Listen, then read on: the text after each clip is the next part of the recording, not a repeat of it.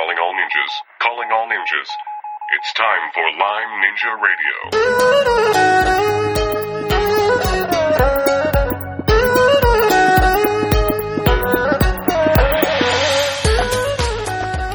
Hello, Lyme Ninjas. This is Lyme Ninja Radio, where we help you navigate confidently through your own personal Lyme journey.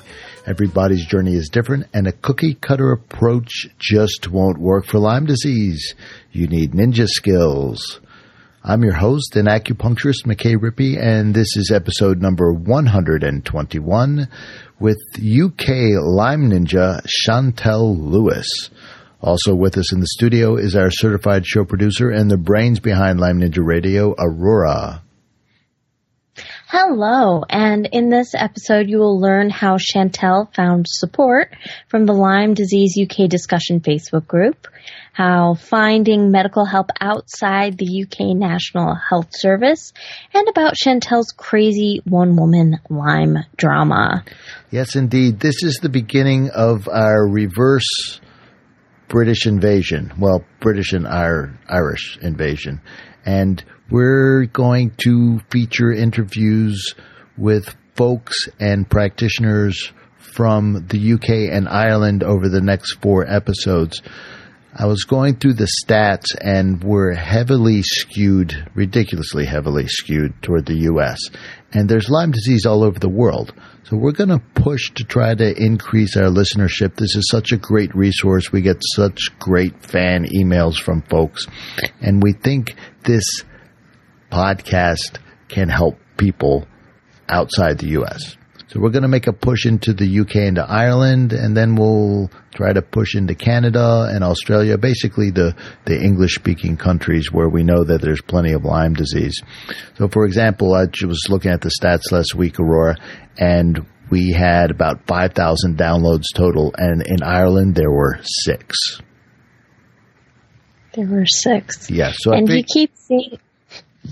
well, and you keep seeing. Well, I, in my in my trawling of Google of the Google News, you keep seeing we keep seeing uh, Irish uh, newsletters talking about uh, warnings for Lyme disease as well. So absolutely, they're one estimate. One nonprofit mm-hmm. estimate in the UK itself think there's there's forty some thousand cases of Lyme disease there every year. So we know that there's Lyme disease out there. We just haven't made our way there. So we figured by featuring guests from that part of the world that maybe we'd get some of their friends and family to listen. So I think at least in the case of Ireland, we can double to 12 people. What do you think? Exactly. I think so. All right. I just want to give also a shout out to those of you participating in the Keto Challenge. Keep going. Keep sending your feedback to us. We really appreciate it to let us know how it's working or not working for you. I think that's important. Also on our website, you can subscribe to Lyme Ninja Radio. We have three levels, the Ninja level, Sensei level, and the Daimo level. Is that how you pronounce it? No, it's Daimyo. Daimyo. Daimyo level. Yeah. And if you don't know what those are, Google it. no, I won't make you do that. So we know that ninja is. A sensei means essentially teacher in Japanese, correct? Yep. And yep. daimyo means the Lord. So if you mm-hmm. subscribe at the daimyo level, that might mean that you own me. I'm not so sure. Anyway, something like that. We're also giving away Lori Dennis's book. What's what? Are you cackling in the background there? A little bit. A little bit, yeah a lot. We're also oh. giving away Lori Dennis's book. It finally got published this week. Woohoo! And her book is Lyme Madness, and that's was inspired by the frustration of trying to get her son help in what turned out to be Lyme disease. So she, documents Lyme disease and kind of her struggles going through diagnosis and what helped her son finally get things turned around there. Mm. Also, I want to say thank you to James and Joanne to subscribing to Lyme Ninja Radio. We really appreciate it. Thank you. Thank you very much. I didn't check to see what levels they subscribed at, so James or Joanne, if you own me, just send me an email and uh, we'll try to work out my tribute to you.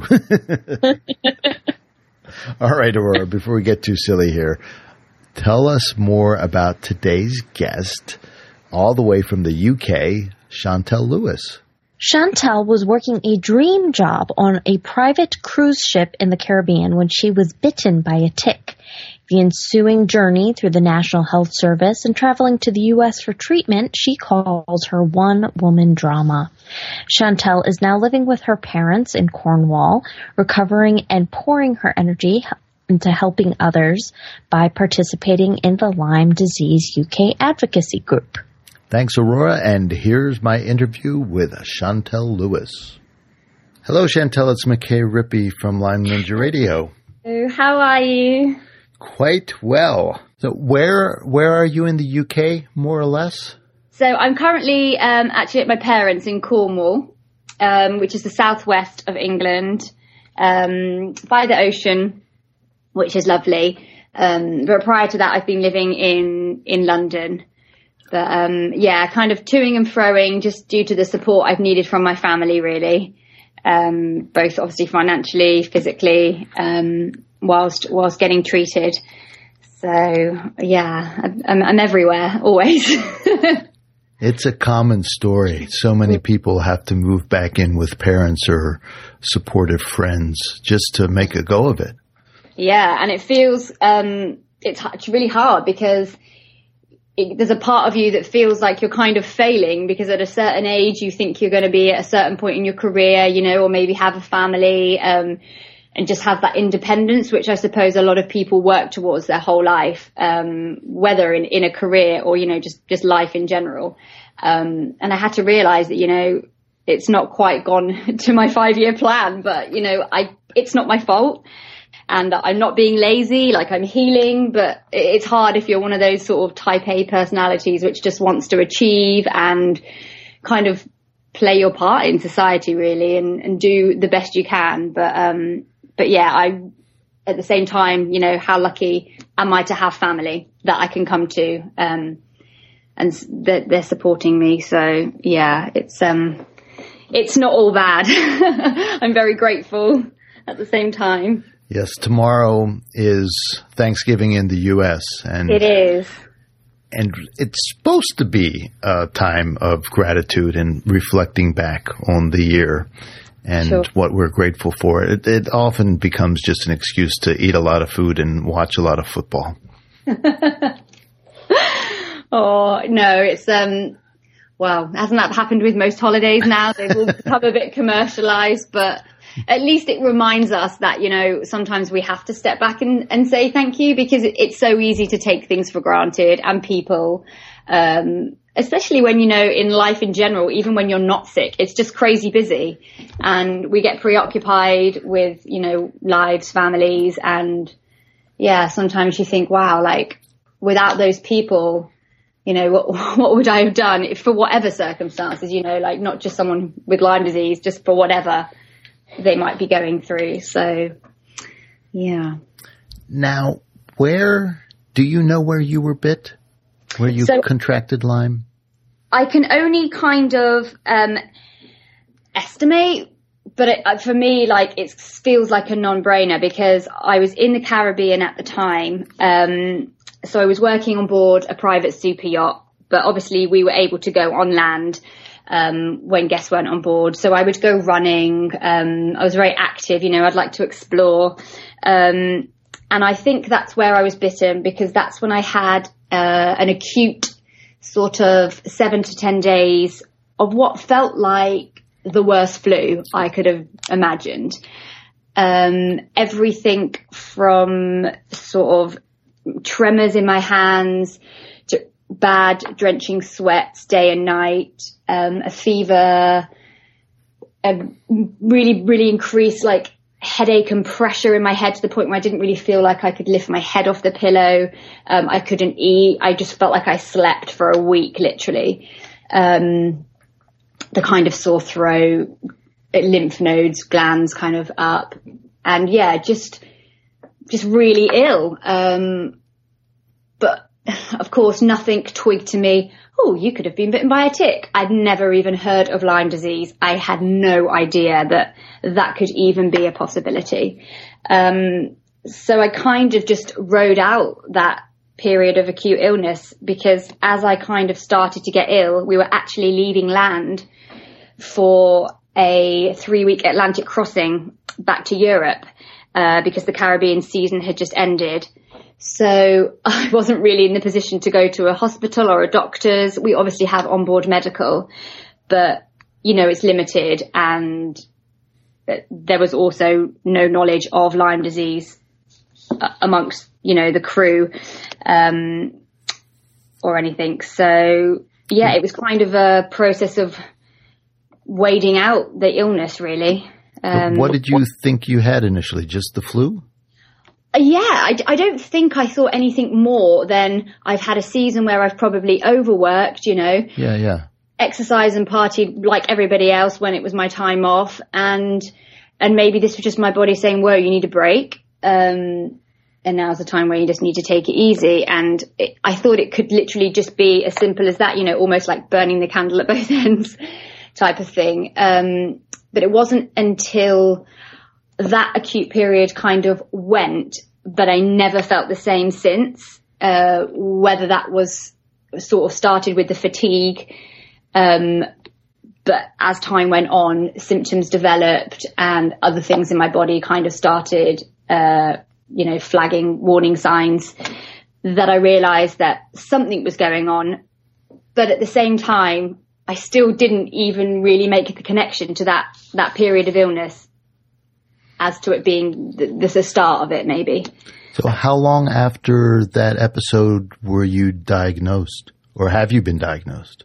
So, I have been diagnosed. Um, it took about 14 months after that initial um, period of illness, which over time I was unable to fill my, fulfill my work duties. Um, you know, socially, I had become like a shadow of my former self. I couldn't exercise. I didn't want to go out. I didn't have the energy. I just wanted to sleep all the time.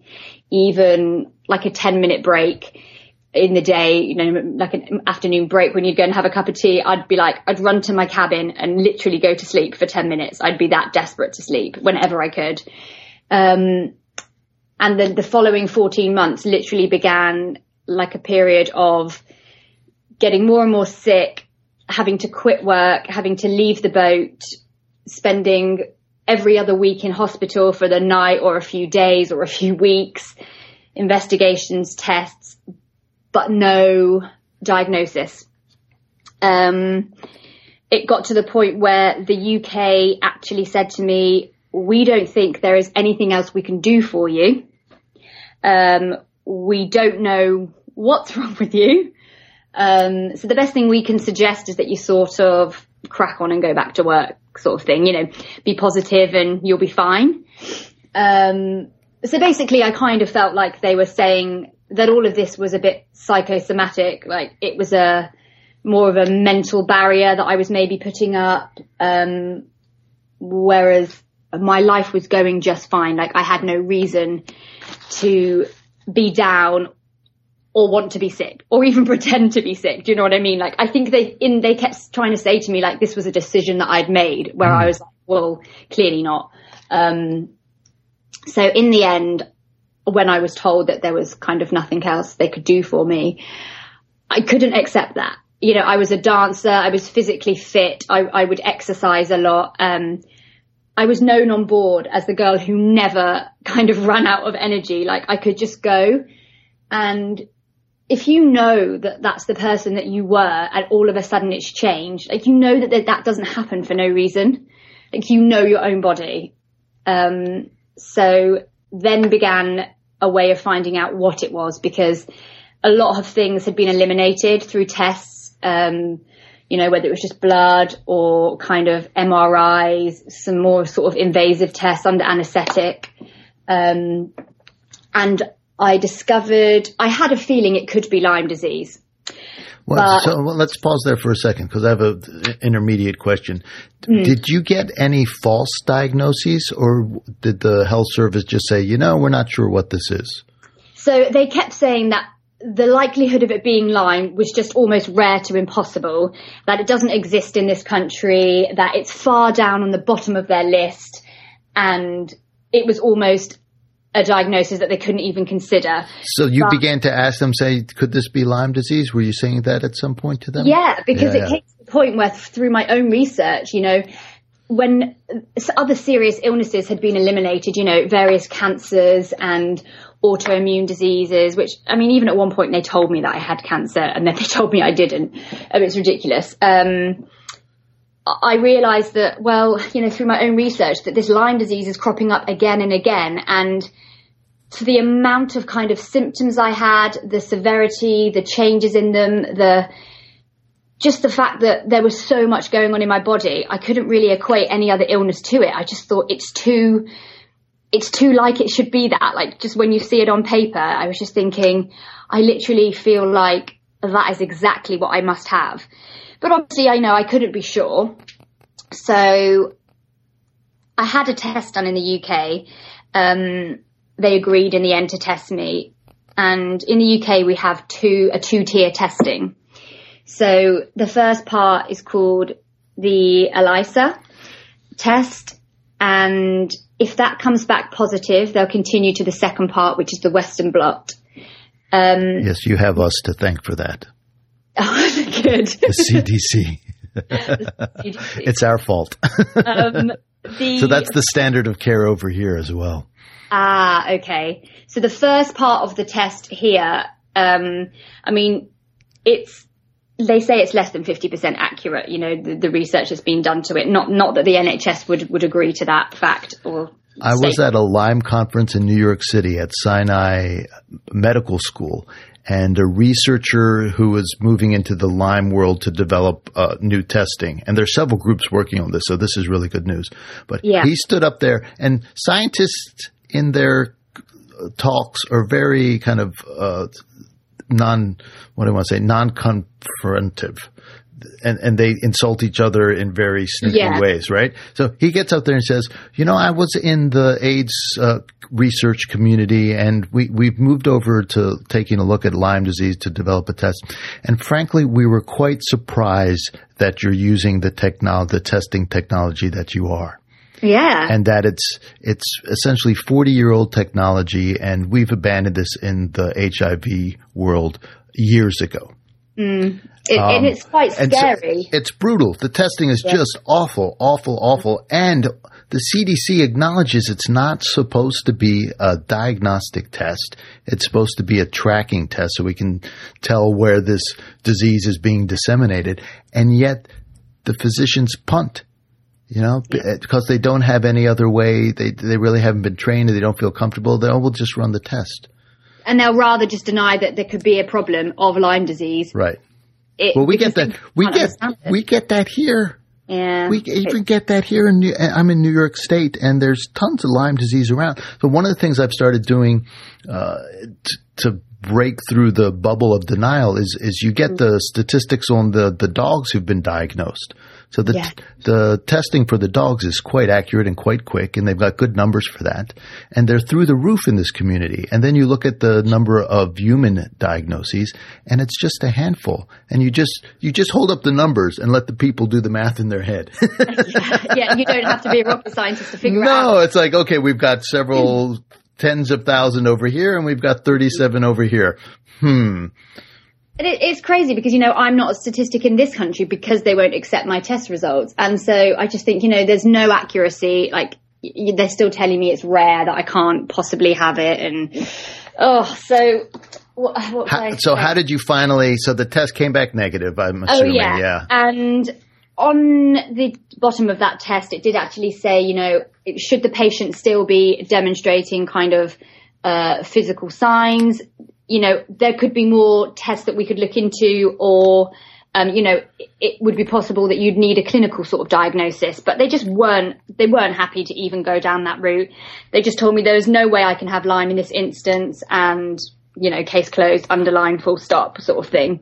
So again, I couldn't accept it because I don't know if it was a gut feeling or just the fact that, you know, there is something wrong with me and I don't feel like the only thing you haven't tested me for right now, you know, is this. They tested me for AIDS. They tested me for everything, literally. I mean, they were telling me I could have malaria and I thought, well, I think after a year and a half I'd probably be dead if I had malaria, but you know, I'm not a doctor. Um, so I sent my, had my blood sent to IGeneX, Yeah, yeah. um, testing laboratory in the US, and this came back with a highly positive um, result, kind of by their standards and CDC. Um, so yeah, I mean, that it was a six weeks for the test results to come back. Felt like the longest six weeks of my life, um, and it was kind of this. I was in this position where I didn't really want to be told I had it, but at the same time, I just thought, gosh, to have an answer as to why I'm so sick will just be it's a start, right? it's a start. Place to exactly. stand. Yeah. Yeah, because you know, after a while, these doctors are telling you you're crazy, and well, you start to then doubt yourself because if nobody in the medical field can figure it out, and they're the people who you would go to and expect to figure it out, you know, your friends start to to question what's going on. You, you know, your family aren't hundred percent sure what's going on. I start to question myself. You know, people have said to me, you know, maybe you just need to get, get out more or maybe you're just not thinking positively or, or are, you, are you depressed and I kind of thought, well, you know, I'm, I'm going to get depressed at this point because I'm kind of being told that there's nothing wrong with me and I can't live my life. So, um, And that's yeah, and th- that's amazing because you, you're somebody who's quite independent. Most people don't have quite the independent fight that you do. And even with all that independence and all that self determination, doubts are starting to creep into your mind even. Absolutely, yeah. And that's that's scary because I think, wow, like somebody else in a position that maybe hasn't got some education or some common sense to fight for themselves, or even just that belief. And it, you know, it's not to say a person, you know, is stupid or lacks intelligence, but to have that kind of, I don't know, drive It's is drive. hard. Yeah, and not everybody, not everybody has that. Um, so I think, wow, like had I, had I just accepted what the doctors had to say, you know, right now I would be in a wheelchair. Um, and that's insane. Uh, and when I got the test results, I thought, okay, it's horrendous. I've got Lyme disease, but we've got the results. So clearly I can get some help now. Well, there's, there's the naivety of, of me straight away, assuming that the UK doctors would help me. Um, sent these tests to, you know, various infectious, infectious disease consultants at very well-known, world-renowned hospitals in London, um, to be told that they will not accept them, that I cannot have Lyme disease because their test came back negative, and pretty much case closed. Um, Wow. So that's when it really hit home, and I thought, gosh, like this is where I have to step up that drive and step up, step up that fight because nobody can do this but my, but me, you know, I, yeah, I can have the support of my friends and family to help it happen, but like I literally have to believe in myself that this is what's wrong with me, you know, and I kind of have the proof anyway on, on the lab test, but, and, and go for it. But, um, Now this this is a fairly common story in the U.S. as well, and however, in the U.S. there's quite a bit of support groups around where people can tap into and and informal networks where you say, okay, you go see this doctor for this, and then maybe you can try try this protocol over there. Was there anything there like that for you, or were you just completely on your own? So I felt very alone at first, but then I came across um, Lyme Disease UK. So this is a kind of um, patient network, which has actually become now one of the largest patient networks in the UK.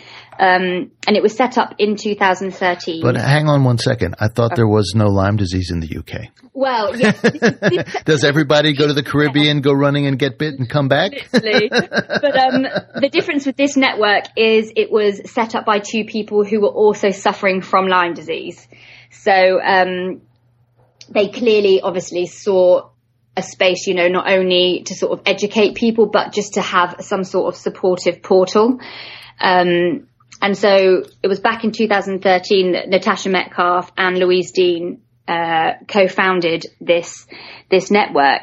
And actually, when I came across it on Facebook initially, um, I think there was kind of under maybe 200 members of this sort of online support network as such. And now it's grown to like over 5,000 members. Wow. You know, that's just people who even know to search for the group. It's a closed group. You have to like, obviously click to, to, to, go on it. Um, but they have a website as well.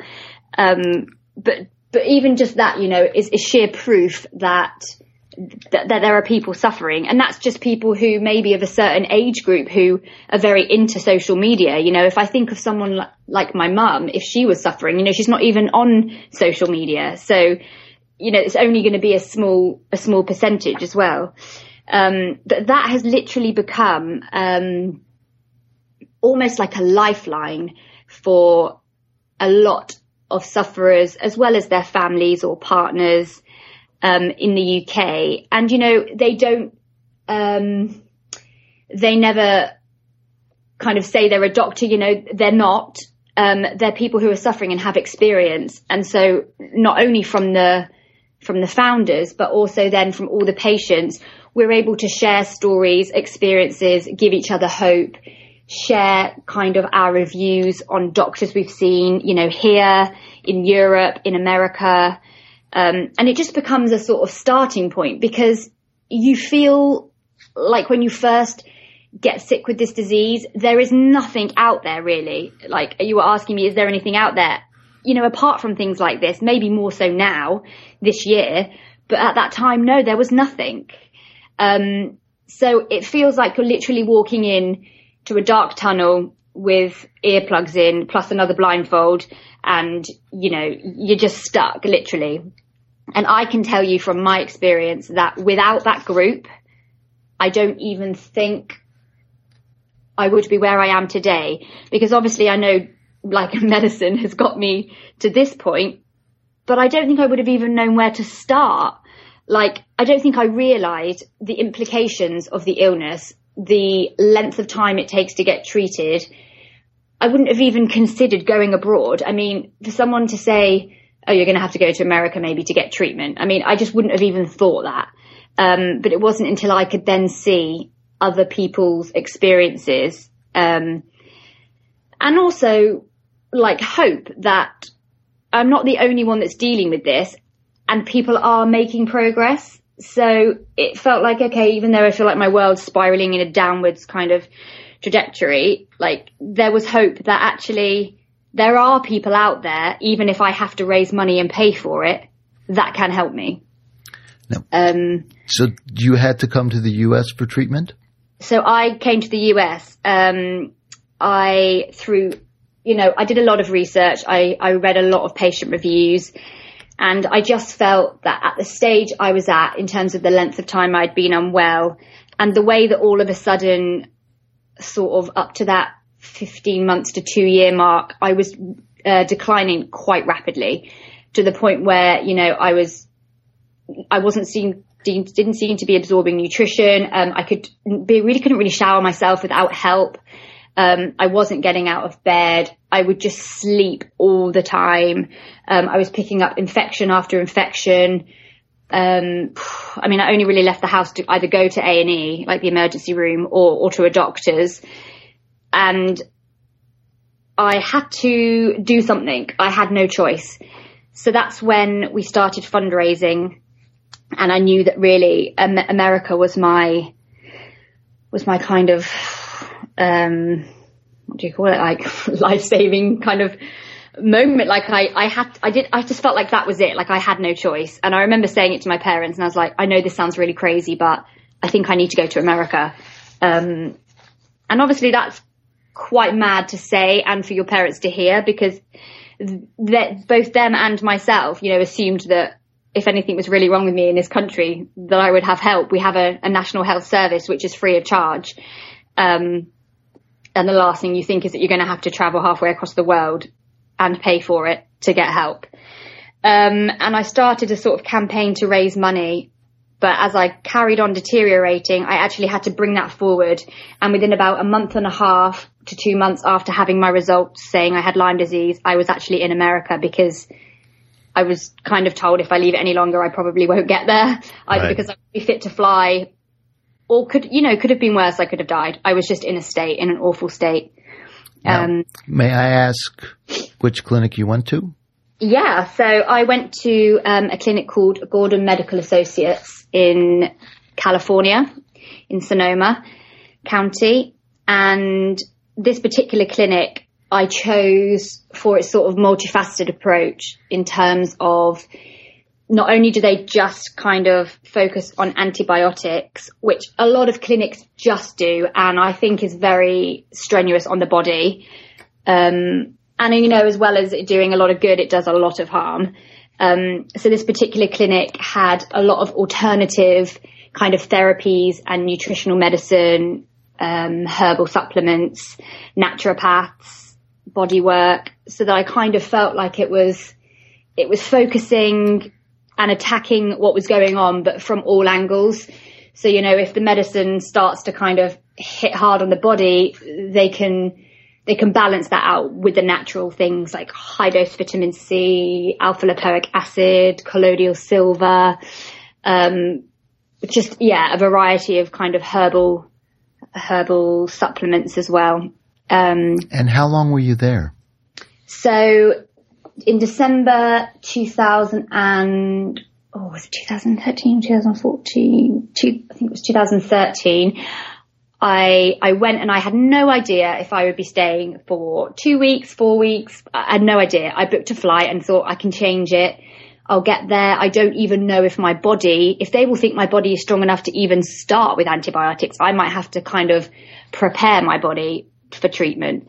Um, but it, it, they didn't think I could really wait and not start it. So I began and before I knew it, I was there for three and a half months. Wow. Um, and I made a considerable amount of progress. Was there any time during that three and a half months where, like the little, there seemed like a glimmer of hope at the end of this tunnel that you entered? Was there a little transformation in that point, or did that happen afterwards? Um, there was definitely um, a glimmer of hope at that time. You know, I don't. It wasn't all easy either. You know, there was there was days in, in that trip where I ended up in A and E because certain medication was too much for me. The more testing we did and sort of focused on my genetics, I would realize that you know certain medicines weren't great for me. They my pathways wouldn't detox properly and and it almost was like there was that hope that they could help you, but at the same time there was that realization that you know this is not going to be just this three months. Like you know their likelihood is this could take me three to five years, and that's just for me and my story for how long I had had it and my symptoms. You know this was just so independent for every patient. Right. And so, although there's that hope of wow, people here understand exactly what I'm going through, um, are not only going to treat me on a sort of clinical uh, level, just just through the testing, but also in a, in a clinical situation, just on my presentation of symptoms as well. You know, they believe me, they understand it, they can look at my blood under dark field microscopy. You know, there's no doubt about it that I have this disease. Um, and finally, I felt like I was kind of in a place where they knew that this was a disease, not a decision. Whereas I felt in the UK, I was almost being told I had made a decision to be ill, you know, and that's not the case. Um, So yeah, it was definitely a bit of both. It was a real realization of the complexity of the illness, the amount of infections that I had to deal with and viruses, because you don't just get Lyme disease. Um, So that uh, my question also for you is based on your story. I'm- I want to test my own little diagnostic listening skills. Did you have Babesia as well? yes. Yeah. Yeah. So, um, Babesia, Bartonella, Mycoplasma, various viruses. Um, and Babesia for me actually has been one of the biggest co-infections that seems to be giving me the longest, the longest problem.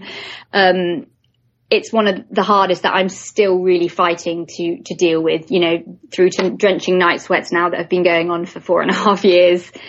Um, just, yeah, it, it, it's insane. It's, it's a, God, it's an infection that I can't believe can persist so much.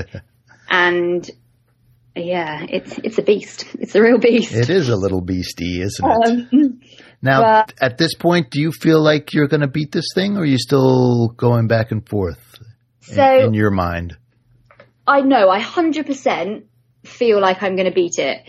And it's not because I am 100% already, but you know, I had to make that decision when I started treatment to kind of go into the whole thing mind and body. And it's not to say that, you know, if you don't believe it or if you're negative, you're going to create symptoms in your body. But I do 100% believe that positivity and your attitude towards recovery will only enhance the whole process and make it more possible.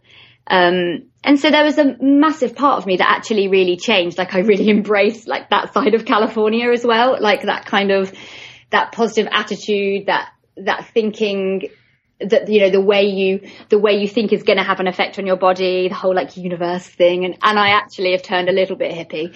Um, in, in my thoughts my dad laughs and says you came back from California and you've got flowers in your hair.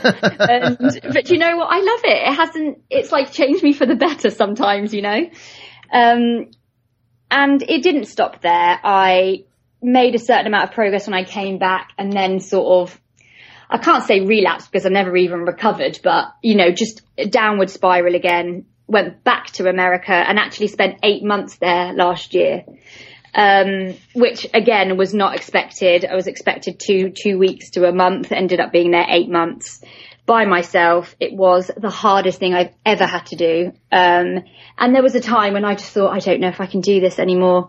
Um, it's so mentally and physically draining and you know not not even just not even just the fighting the illness but you know you have to worry about financially like having getting the money from somewhere. You have to believe that you'll just make it and find it and do it no, matter what it takes and you know, when somebody's ill, they shouldn't have to think about things like that. All their energy should be put into resting. But here I am, you know, traipsing across America to clinics on buses, which is not great in America. Like it's a car place, let's face it. um, it's not like the UK. No, it's not. Towns and, That's why I'm laughing. and so, you know, uh, there's a point, you know, 102 degrees and I'm walking on a main road with these giant vehicles passing me and I just think, what am I doing? Like, this is so mad you know, and there was times when I felt really low, a mixture of the difficulty of the illness. I think the cognitive um, sort of effects of some of the infections, especially Babesia. Um, and it was, and it was worrying, you know, I cried. I am a positive person, but I can tell you I cried, cried many a day, many a night and many a week, you know, and had I not had my family and friends on the end of Skype to call, I don't think I would have coped.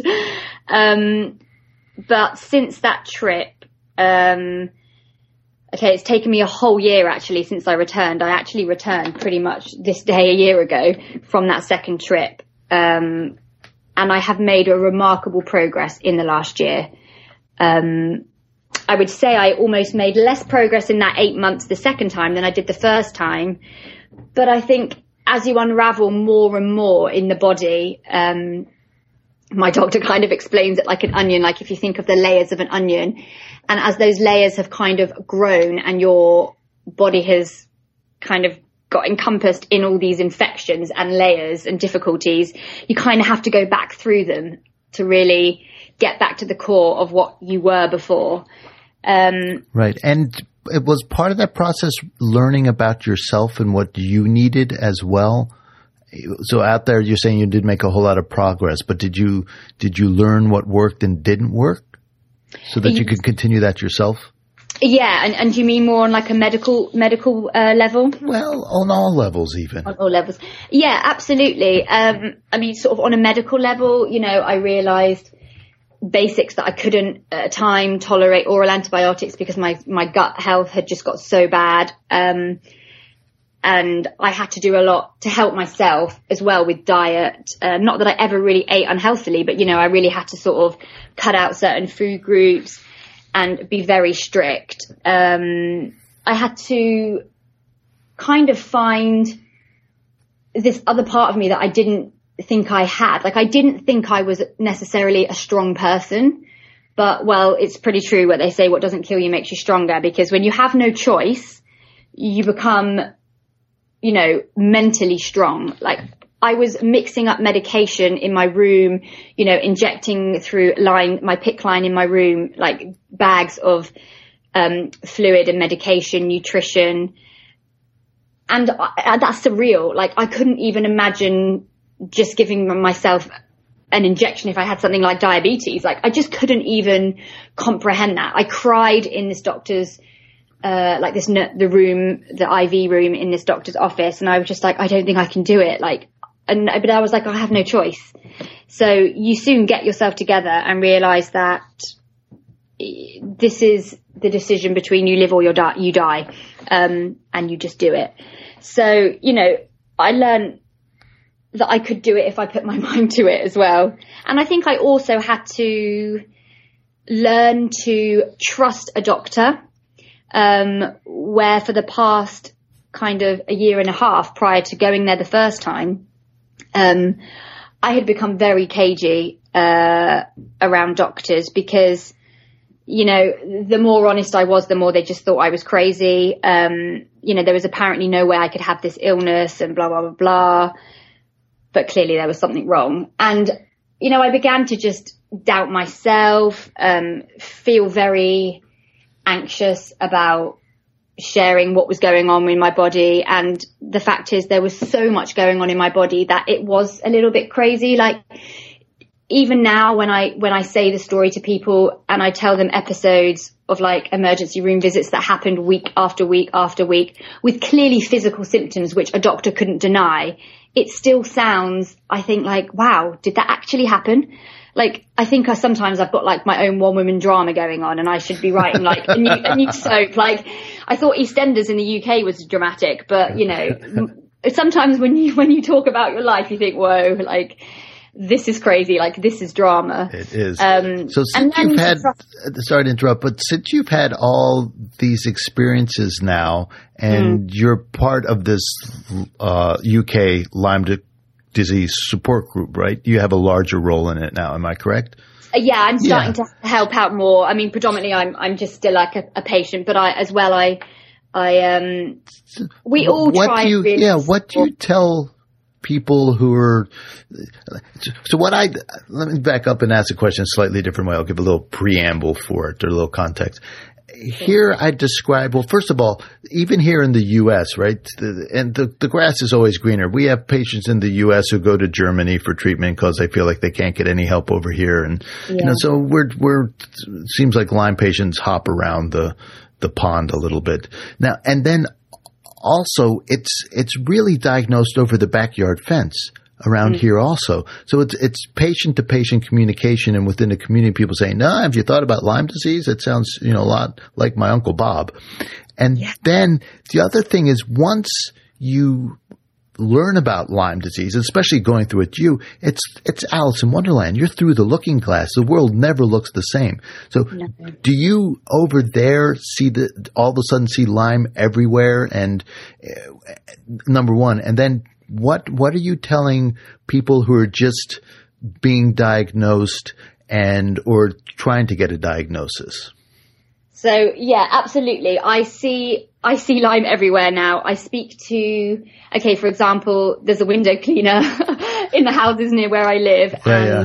He talks about um, his I can't remember now whether it's his daughter or his wife. Forgive me for not forgetting exactly the, the, who, um, suffering from sort of a chronic fatigue and the suggestion that it could be MS, but then no diagnosis through because of like the testing not coming back and, and what have you. And I think, wow, like you, she's probably got Lyme disease. Like, and I continuously see people with either chronic fatigue syndrome, you know, multiple sclerosis, fibromyalgia, and okay, a lot of those are also things that can be more clearly diagnosed with testing, but things like chronic fatigue and fibromyalgia are such umbrella terms for illnesses which, you know, a patient has got symptoms, but they just cannot have that clarity on what's causing it. Um, and now, like, the misdiagnosis is just becoming so kind of, what's the word, um, just so common. And I think it's just easier to fob a patient off by saying that they have chronic fatigue syndrome, um, ME, and and just leave it at that. But you know, that's fine for the doctor. They can tick a box, but then a patient is left completely in the dark, expecting to live their life with what seems like, you know, a part of the puzzle missing, a part of their energy and possibility just taken away from them. Um, and it's scary. So it's not until you start talking to people, either both within a, the sort of support group, but also just in everyday life that you think, wow, like, have you ever been tested for Lyme disease? Like, you have pets, you go outside, you know, not that they even have to be that way inclined. You can get bitten by a tick in your back garden. It happened to my sister last year, embedded in her stomach, in her garden, having a sunbathe. So yeah, it's, it's ridiculously scary. And at the moment, Public Health England are suggesting that there's around 3,000 patients every year that are um, that could, you know, possibly have Lyme disease or, or are kind of diagnosed or even just, you know, they believe it from another country. But the new um, Caudwell Lyme disease charity is suspecting actually it could be as many as 45,000 cases per year. And I mean, that is just, that couldn't be further from like 3,000. I mean, that's just ridiculous. Where it goes to from think that there where... could be 40, 5,000 people every year yeah. suffering, you know, and some people never realizing they have Lyme disease. Yeah. You know, it's, it's pulling families apart. It's shattering lives. It's making, it's driving people to suicide, to remortgaging their homes, to traveling abroad. People live their life thinking they have chronic fatigue and are then having families and are passing it congenitally to their children. I mean, it, it's just insane.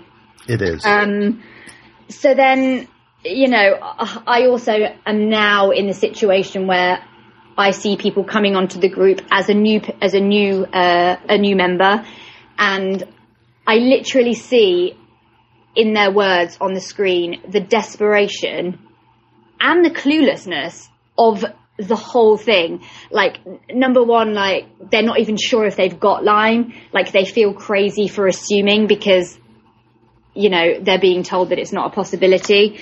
Um, also, just that minefield of, you know, almost like being plonked in the middle of a world map and you've got all these paths that you could go down and you just don't know where to start.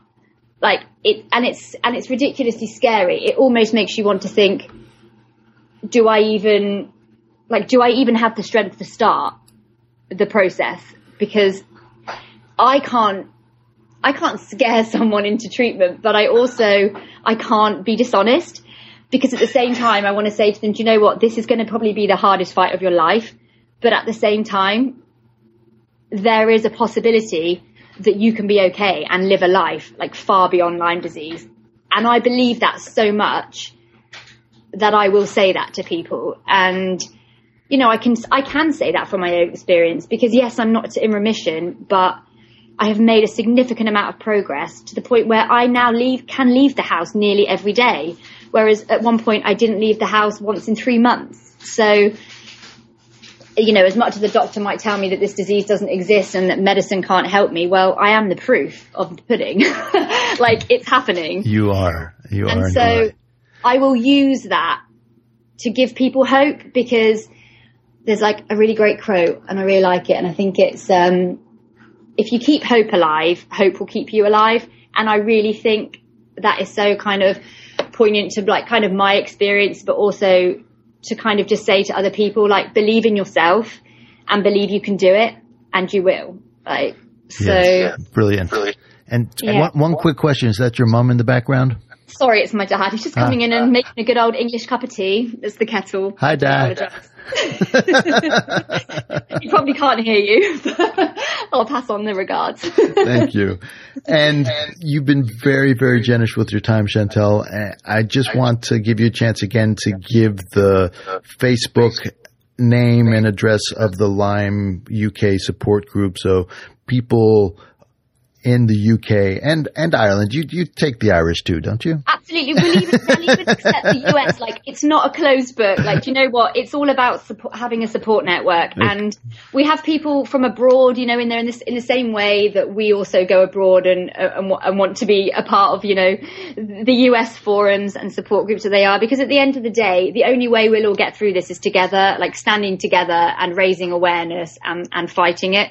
So absolutely like it's it's an open uh, open group for many and nobody would be turned away. Like it's a place of support it's a place place of safety it's a place of information and you know we're not doctors but we're all fighting you know essentially you know for the same thing like remission and support for everybody. So um it's www.lymediseaseuk.com and that's the main sort of online website. But you can also find Lyme Disease UK through Facebook, and you have to search either Lyme Disease UK, and alternatively, there's a Lyme Disease UK discussion group, um, which you can request to be added to, and that's slightly more. Um, you'll definitely be accepted, but it's just not an open group, so that if you want to write things on there, you know, and your next door neighbor's not going to read them because sometimes, you know, you have things going on in your body you don't necessarily want to discuss,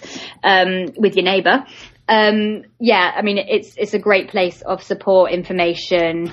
You know, the Lyme Disease UK founders, they set up protests, they attend conferences, they run media campaigns. And at the end of the day, they know exactly how it feels because they are patients themselves. So it's something I would literally I wouldn't, I would, even when I'm better, I, I hope to, to sort of stay involved in it in some way, you know, whether that is to give people hope, um, or direct them into the avenues available to them for help. But, you know, without this group, I would be lost. Like it's been an absolute lifeline to me. Um, and I couldn't, I couldn't rate it high enough really on, on the support kind of network. So yeah, Lyme Disease UK gets a giant thumbs up from me. All right. Thank you so much for your time, and it's been such a pleasure speaking with you and learning about Lyme disease in the UK.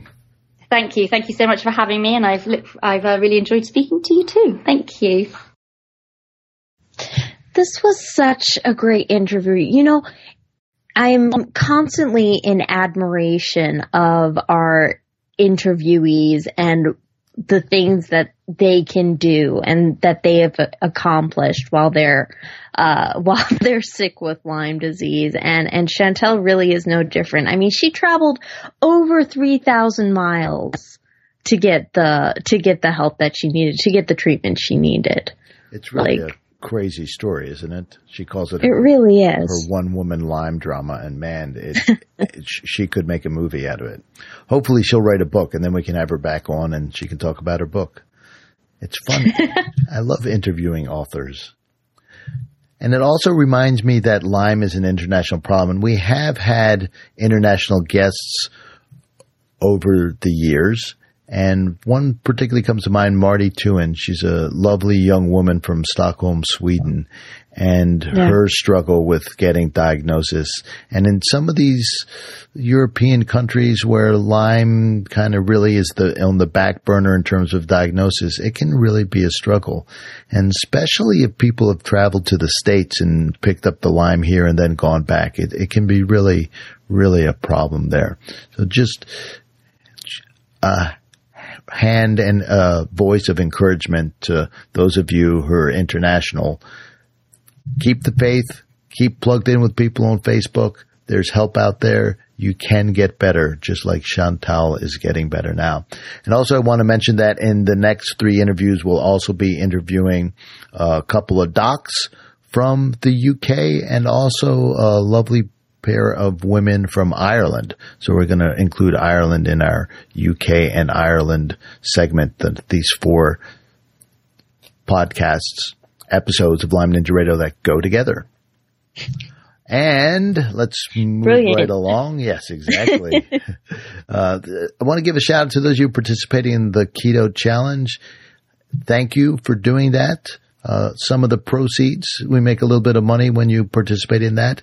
And we think that these exogenous ketones can really be helpful. I passed out a few at the, my Lyme disease support group here in New Hartford, New York, and I'll be interesting to hear what those folks say about their their dose of ketones. I know I'm using mine right now. It's very early in the morning here on the East Coast, and Aurora's getting into the witching hour, midnight over there. So we're both using the yes, ketones indeed. to keep our brains functioning. Yes, yes, we are. Um, we also Dennis's new book, Lyme Madness. Whoop, your voice cut uh, out, so, so it's Lori Dennis. Lori Dennis. Yep. Yeah. So we are also giving away Lori Dennis' new book, Lyme Madness. Her, it's finally out and we're very excited about that. So head on over to lymeninjaradio.com and click on this podcast, number 121, and you will see where to enter to win.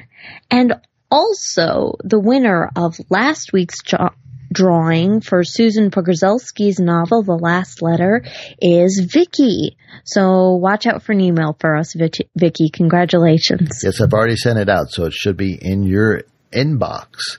And lastly, as you longtime Lyme Ninjas know, this podcast would not be complete unless we left you with the Lyme Ninja fact of the day.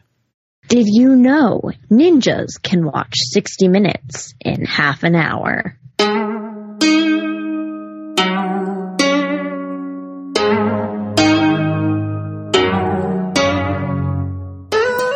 Ninja Radio is a purely public broadcast and is not intended to be personalized medical advice for any individual's specific situation. Each individual's medical situation is unique, and Lyme Ninja Radio should not be relied upon and or considered as personalized medical advice.